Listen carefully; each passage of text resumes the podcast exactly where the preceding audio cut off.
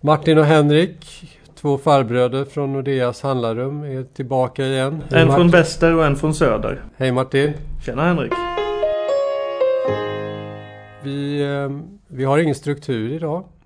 Sen Victoria slutade här på podden så är vi tämligen strukturlösa. Men det är ett par ämnen som jag skulle vilja gå igenom. Först försvann energin. Sen försvann strukturen.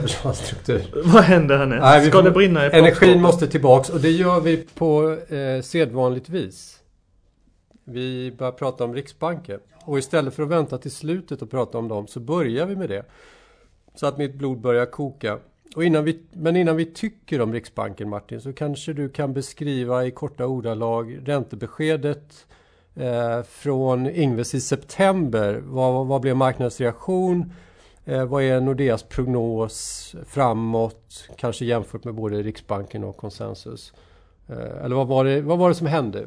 Riksbanken i september gav ett lite hökaktigare besked i sin retorik än vad deras nya räntebana gav sken av.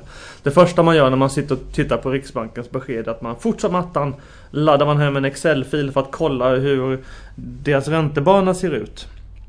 Och den såg ganska mjuk ut, så tänkte man först, ja men då gör väl Riksbanken som de brukar göra. De säger att inflationen är inte riktigt på plats, det kommer ta tid, vi väntar och ser, vi höjer någon gång lite senare än vad vi sa i förra mötet. Så det var det första intrycket man fick. Sen tittade man på vad de faktiskt sa, och helt plötsligt så började de babbla om att de ska höja i december eller februari. Så slutpoängen blev ändå att Riksbanken, någonting av verkar ha hänt inne på Brunkebergs torg som gör att de tänker höja även om inflationen inte blir särskilt hög och även om konjunkturen ska bromsa och så vidare egentligen. Och det här var egentligen en lite mumma för kronan som var nedpressad rejält på grund av riksbanksoro men också på grund av valet. Vad hände med kronan? Sen toppen där i eurokronor så har eurostocker som vi säger, så har kronan stärkts nu 30-35 öre. Totalt. Fast både det är inte bara på Riksbanken. Både på grund av Riksbanken och på grund av lite minskad handel kring det svenska valet egentligen. Så Riksbanken verkar ha bestämt sig är vad marknaden tror att de siktar på att höja i alla fall en gång.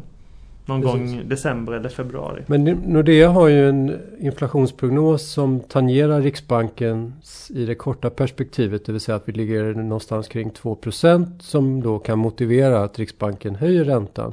Men sen om ett år ungefär så avviker den abrupt jämfört med Riksbankens prognos.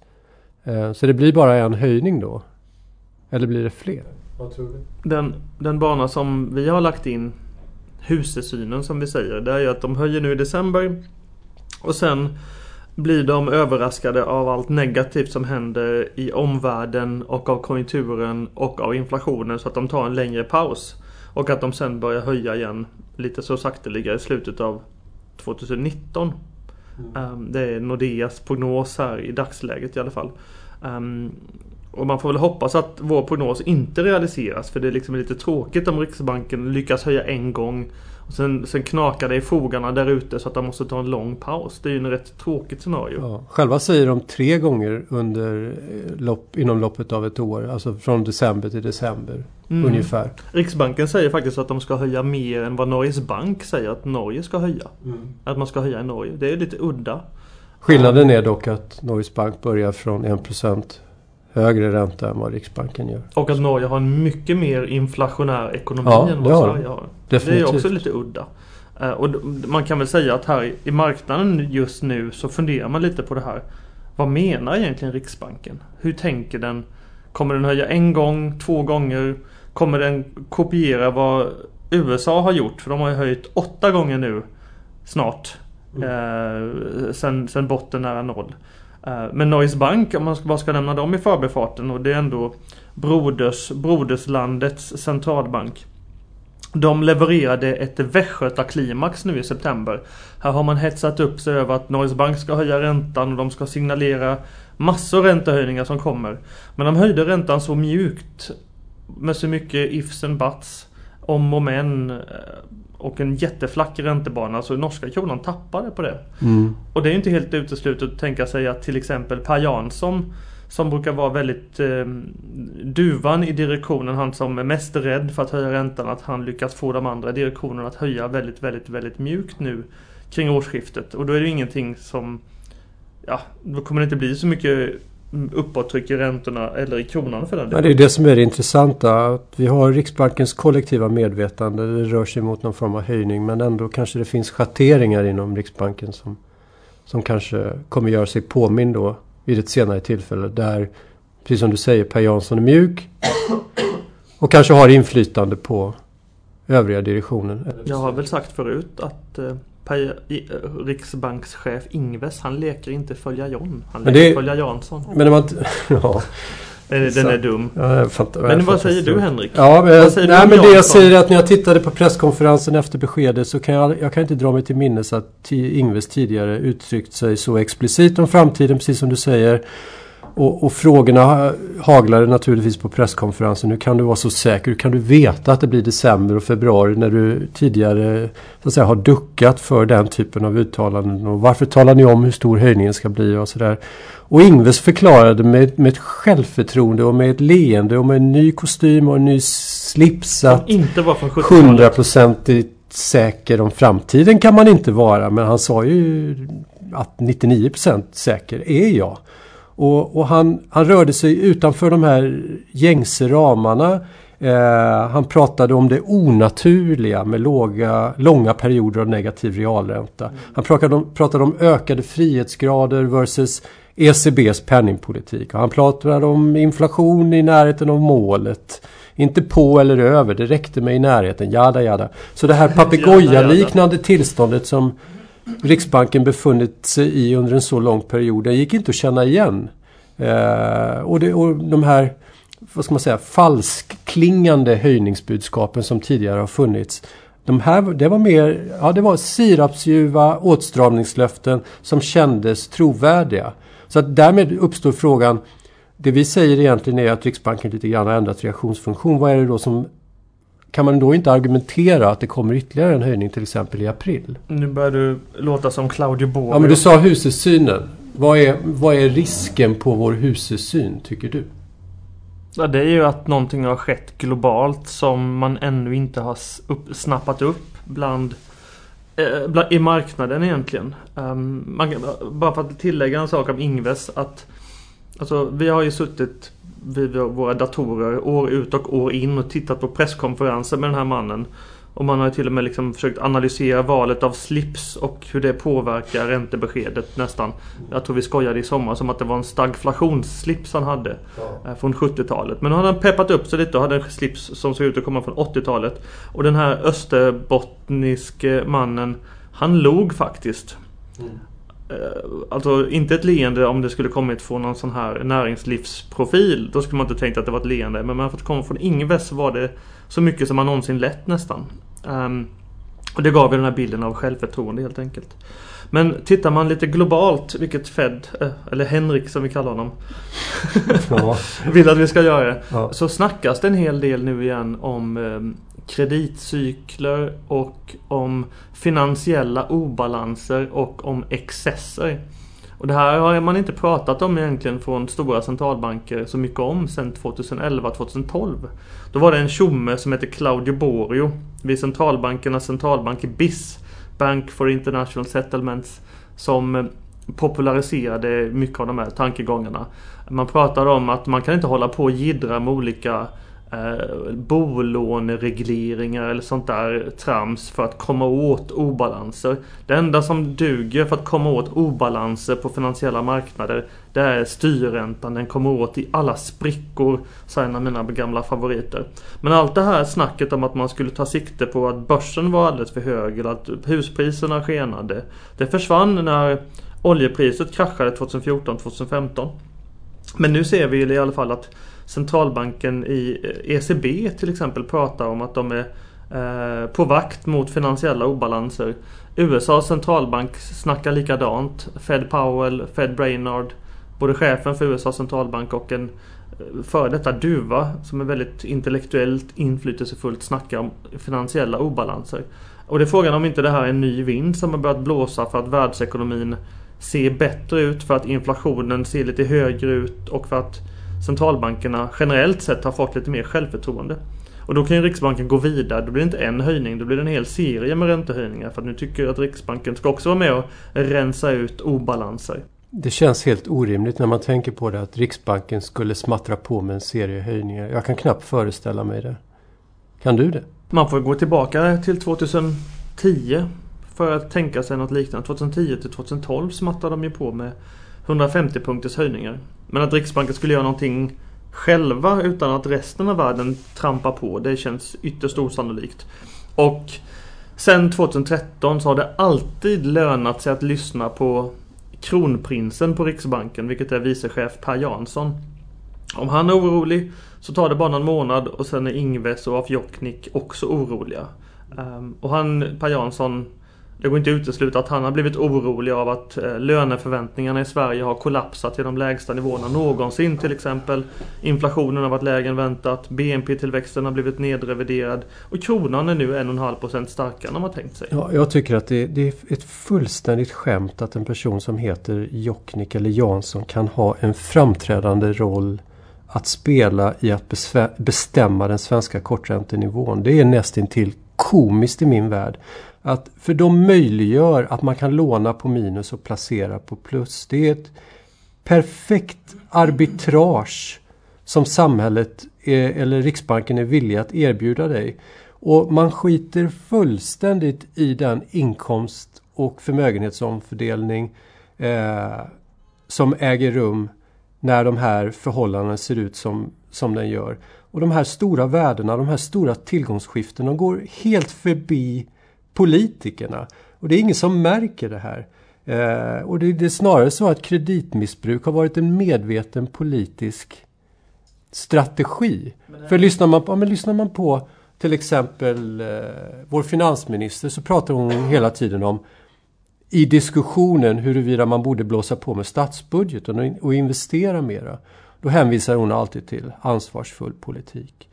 Men tittar man på vad hushållen sysslar med, som blåser på med sin balansräkning och lånar för allt vad tygen håller på ett icke-ansvarsfullt sätt. Det är ingen som kommenterar att det är på det viset. Jag lyssnade på en föreläsning nyligen som jag ska skicka till dig. Det här är lite kontroversiella saker förstås, men de är ju de allra roligaste. Vem är intresserad av att lyssna på någon som säger något som alla andra redan har sagt? Ingen. Och det var en föreläsning som handlade om de kulturella konsekvenserna av fiat-valutasystem. Ja, det är precis. Och det handlar egentligen om att har man en hittepåvaluta som styrs av en stat, då får du till följd att incitamenten enligt en österrikisk nationalekonom skulle bli att alla måste ha så stora balansräkningar som möjligt för att rida på den här gigantiska skulduppbyggnaden och persistenta devalveringen som kommer ske. Och det är klart att det här är en ytterlighetsrand i nationalekonomin som pratar om de här sakerna. För det är ingen seriös inom citattecken ekonom som ifrågasätter fiat-valutasystem. Men det kanske vi borde. Ja. Alltså jag har sagt till en person i direktionen hos Riksbanken, eller jag har frågat den, är det inte lite knäppt att 6 personer i Sverige sitter och styr över landets viktigaste pris? Det är ju lite knäppt. Ja. Det måste ju alla hålla med om man väl vågar tänka den tanken. Sen är det ju svårt att säga vad vi ska byta ut det med och hur vägen dit ska se ut. Ja, men jag menar att svensk ekonomi de sista 15 åren, som du också håller med om säkert, det är ingenting annat än en endorfinkick byggd på feel good kreditexpansion, och vi har lånat till välstånd, till skillnad från det du säger att de länderna som premierar arbete och sparande, de kommer på sikt bli rikare än de som inte gör det. Och Riksbanken har orkestrerat den största förmögenhetsomfördelningen som Sverige någonsin skådat. Och när vi pratar om Sverige just nu, så pratar vi om regeringsbildningen och svårigheterna som det kan eventuellt innebära och konsekvenserna för svensk ekonomi. Och så löper det här bara på vid sidan om. Ingen debatt. ingen diskussion värd namnet. Man kan väl säga att regeringsombildningen i sig senare lägger ju alla tankar kring reformarbete kring den nya riksbankslagen. Men jag tror generellt sett att Jansson till exempel, när han hör vår kritik, eller din kritik Henrik, han skulle säga precis som Veronica Maggio. Jag har mer tålamod än vad du har hårda ord, Henrik, skulle han säga. Nu ska inflationen till målet. Jag tycker vi går vidare och pratar lite om Trump eller något sånt där. Men kan vi, jo det gör vi.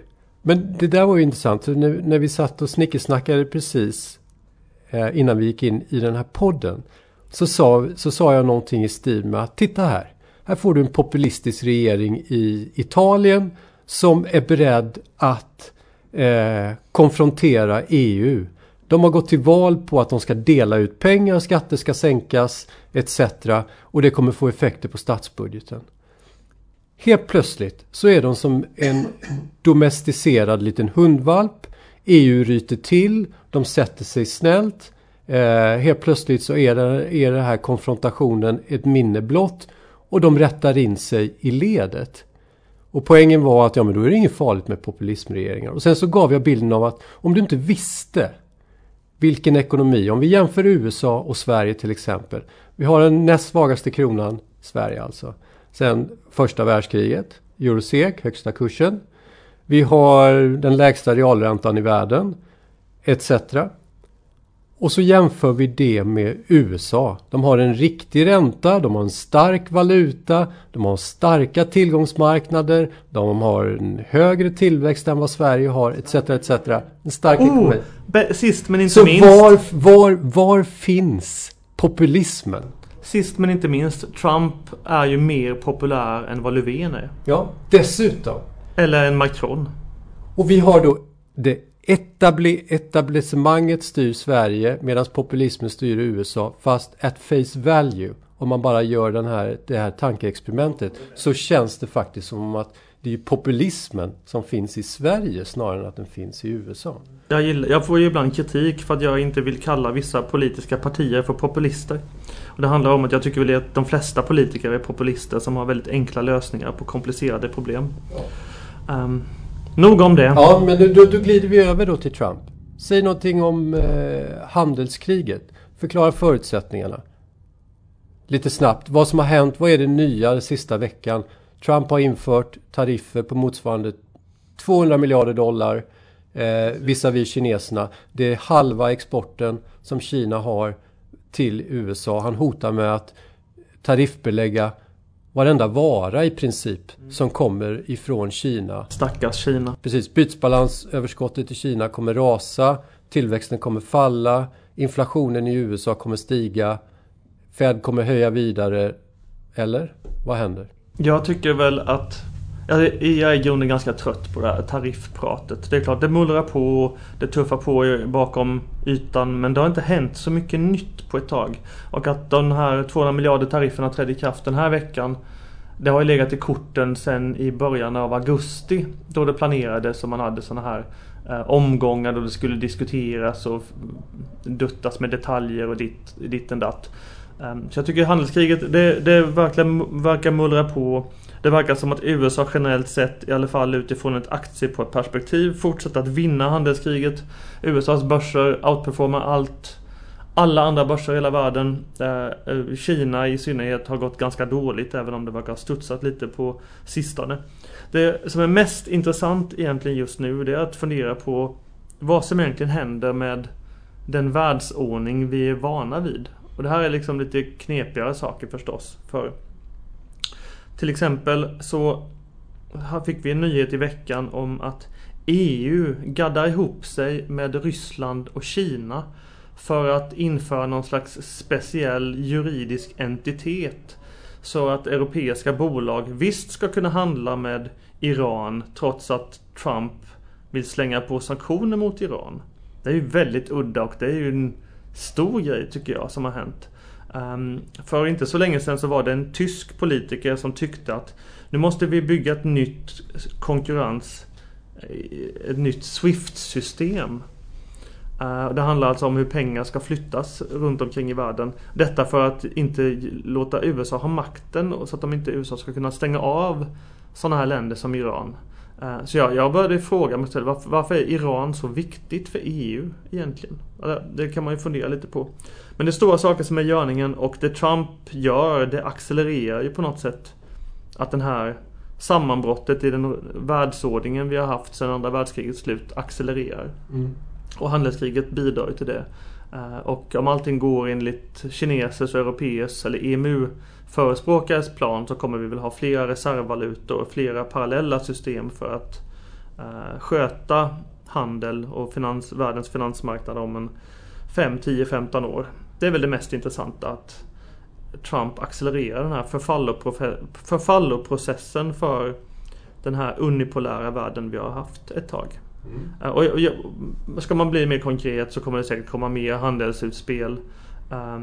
Och det är ju inte bra för emerging markets och de som sitter och tänker på att placera i högavkastande länder såsom Brasilien, Argentina eller Turkiet eller Sydafrika. Men Henrik, det kom en annan nyhet nu.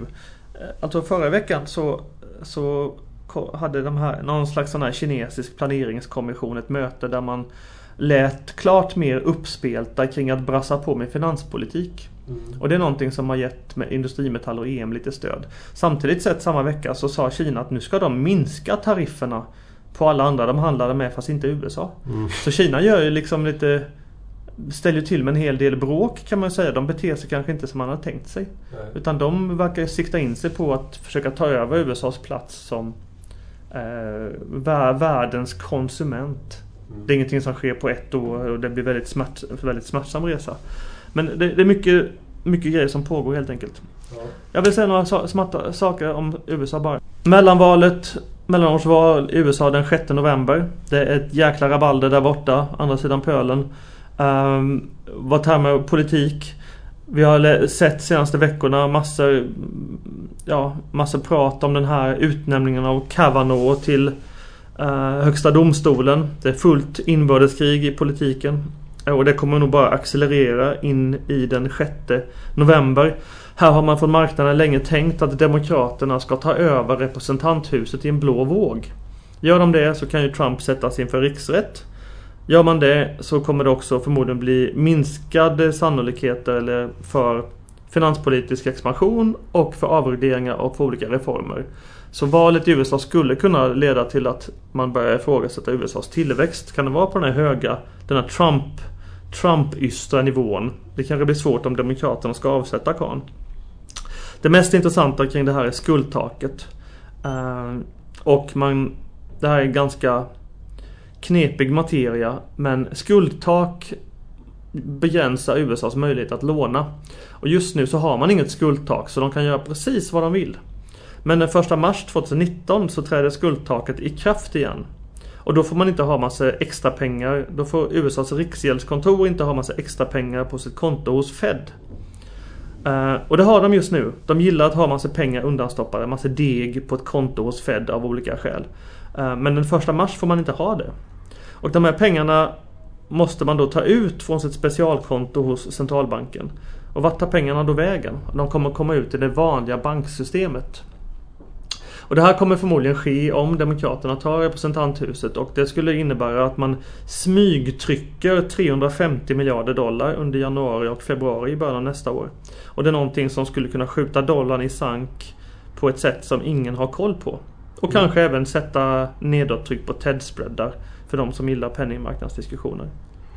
Ja. Så vi kommer få höra mycket mer om det här, och det mesta kring presidentvalet är inte dollar positivt utan det är dollar negativt. Ja, intressant. Tack Martin, vi har förbrukat vår tid. Vi ses snart igen. Hej. Farväl.